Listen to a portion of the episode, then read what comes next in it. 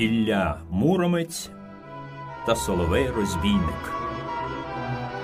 Оце вам казка про славного богатиря Київського Іллю Муромця, що тридцять літ на печі лежав, бо не здужав ходити.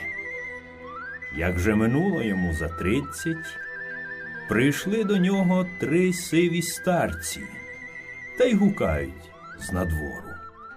Ільку, Ільку, кидай постільку та odчиняй двері.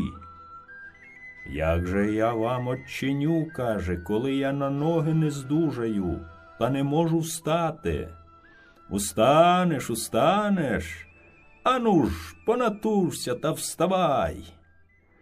Він понатужився, понатужився, та як махнув ногами, то скочив з печі аж до стола. Пішов, очинив двері.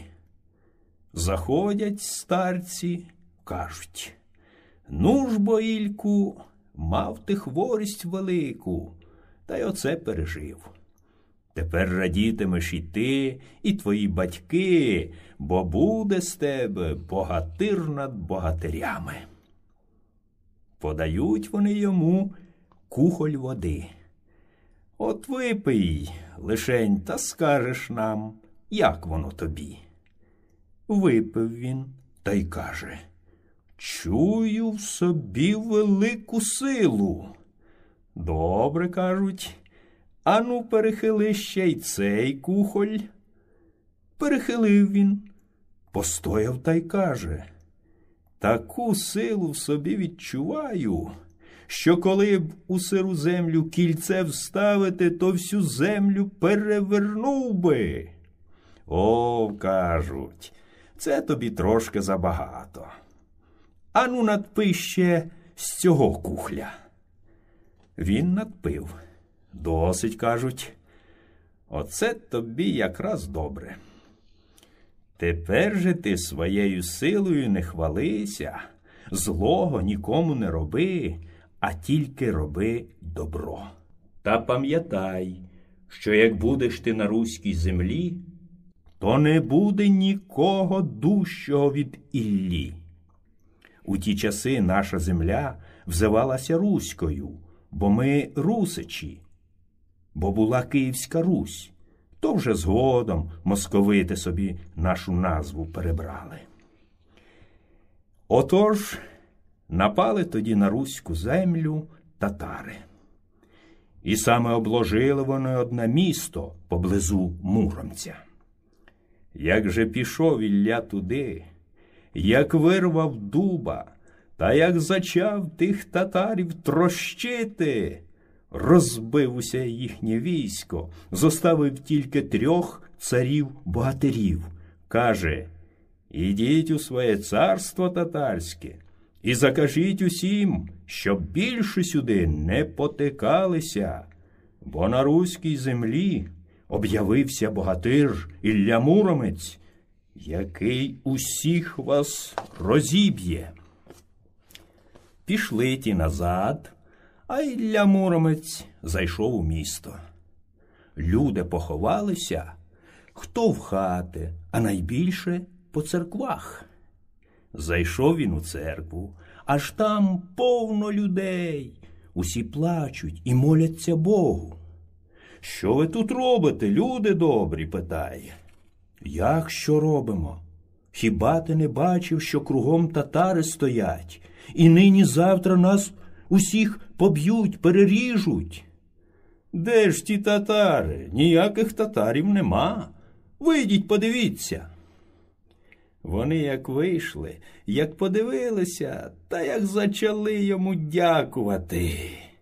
А далі просять, щоб він у них зостався. Ні, каже Ілля Муромець, я вас визволив, піду інших визволяти бо татари ще й далі могли піти. Сів на коня та й поїхав. Їде просто на Київ. А на Київ треба було кружляти дорогою далеко, бо на прямій дорозі поблизу броварів сидів сильний і страшний соловей розбійник. Туди ані птиця не пролітала, ані звір не пробігав, усі його боялися. Поїхав Ілля Муромець навпростець, тим лісом, де сидів соловей розбійник. А сидів він на трьох дубах, на дев'яти гілках, зробив собі там гніздо, щоб видно було йому по всьому лісі. Тільки но хтось їде, то він як засвистить по солов'їному, аж листя з дерев падає. А як зареве по звірячому, так дерево і ламається, і хто живий там іде, той падає на землю і вмирає. От як побачив соловей розбійник Іллю Муромця, як засвистів по солов'їному, як заревів по звірячому, кінь його на коліна так і впав. Штовхнув Ілля Муромець свого коня. Уставай, каже, бо віддам собакам. Нехай тебе з'їдять, як ти солов'я розбійника злякався. Кінь устав, а соловей розбійник скочив з дуба та до муромця. Тоді Ілля Муромець лучок із плечей здіймав, стрілку мідяну накладав, у праве око солов'я розбійника поціляв.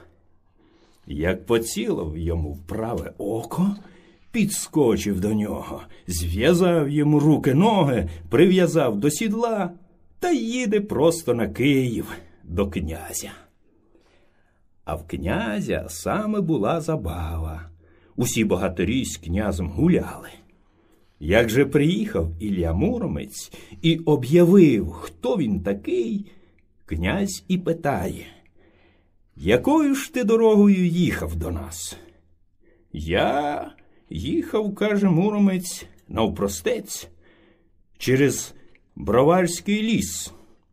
Усі богатирі позривалися на ноги та й закричали. Ні, ні, не може бути, князю, то він бреше. На тій дорозі соловей розбійник сидить. Там ані птиця не пролітає, ані звір не пробігає. Ага, такі ви богатирі, що солов'я розбійника боїтеся, каже Ілля Муромець. Ходіть же, я вам покажу, де ваш соловей розбійник. Вони вийшли. Та як глянули, то так усі одразу й повірили, що Ілля Муромець богатир над богатирями. Каже князь до солов'я розбійника. Ану, засвисти по солов'їному та закричи по звірячому. Мовчить соловей розбійник, а далі озвався. Не ти, князю, мене полоном узяв. Не ти мені наказувати будеш. Ну, брате Муромцю, накажи йому ти. Добре, князю, каже Муромець. Ану, спершу я вас із княгинею опанчею накрию, щоб у вас, бува, вуха не повсихали, коли він свистітиме. От накрив він їх, а тоді до солов'я розбійника. Ну ж, каже, засвисти ще останній раз по солов'їному. Як же засвистів він по солов'їному, так листя з дерев і посипалось, а ті богатирі, що були у князя, так і попадали на землю. А він іще як заревів по звірячому, то ті богатирі рачки тікали, куди попало. Тоді вивів Ілля Муромець солов'я розбійника в поле та й скарав. А далі зостався жити в князя. Живе собі, а раз якось знову богатирі поз'їжджалися, гуляли собі добре і щось там не поділили з муромцем. Та підмовили князя а князь узяв та й укинув Іллю Муромця в темницю та обгорнув її землею валом високим і три роки не посилав йому їжі. А дочка князева, щоб батько не знав, крадькома їсти йому носить. То Ілля Муромець сидить собі там, їсть п'є, а князь гадає, що він уже давно богові душу віддав. Минуло три роки. Коли це один татарський богатир, наймення цар Калин, присилає князеві зі своїм гінцем листа. Я, татарський цар Калин, хочу забрати твою землю київську, бо моїх татарів мені замало. І коли ти по своїй волі не віддаси мені своє князівство, то я візьму тебе силою, а ти з княгиною будеш у мене на кухні воду носити. Прочитав князь та й тяжко задумався. А далі почав радитись. Що нам робити? Що робити? Дочка й каже Ану, пішліть кого подивитися. Може, Ілля Муромець ще живий? Що ти каже? Таке говориш. Він же три роки голодний там сидів. Мабуть, уже й кістки його зотліли. Дарма, каже дочка. Ану ж, пішліть. Князь сердиться, а вона все за своє. Пішліть та пішліть. От пішли, розкопали. А Ілля Муромець сидить собі та пісеньки наспівує. Кинулись вони до князя, розказали так і так. Князь не вірить, побіг сам до нього. Одімкнув усі двері, випустив Іллю Муромця та давай його просити. Прости мені, брате, виручай з біди, захисти від татарів. Ні, каже Муромець, іди собі, князю. Хотів ти мене голодом зморити, а тепер хочеш, щоб я йшов тебе боронити? Не буде цього. Послав князь княгиню. Муромець знову ні і ні. Каже тоді дочка. Ану, піду я попрошу. Прийшла. От він і каже: Ти мене годувала, ти мене на світі тримала. За тебе, я каже, нашу руську землю захищати буду. Та як вийшов Ілля Муромець, як пішов з тим калином царем воювати, то розбив майже все його татарське військо. А цар Калин був здоровецький богатир, став він сам з Іллею битися. Бились, бились, три дні бились. Цар Калин уже наче й зовсім подужав Іллю Муромця, кинув його на землю і душить. А в того царя та було три доньки красуні. Каже він: Я зоставлю тебе живого, а ти вибереш, яку хочеш з моїх доньок, і будеш у мене жити та мене захищати.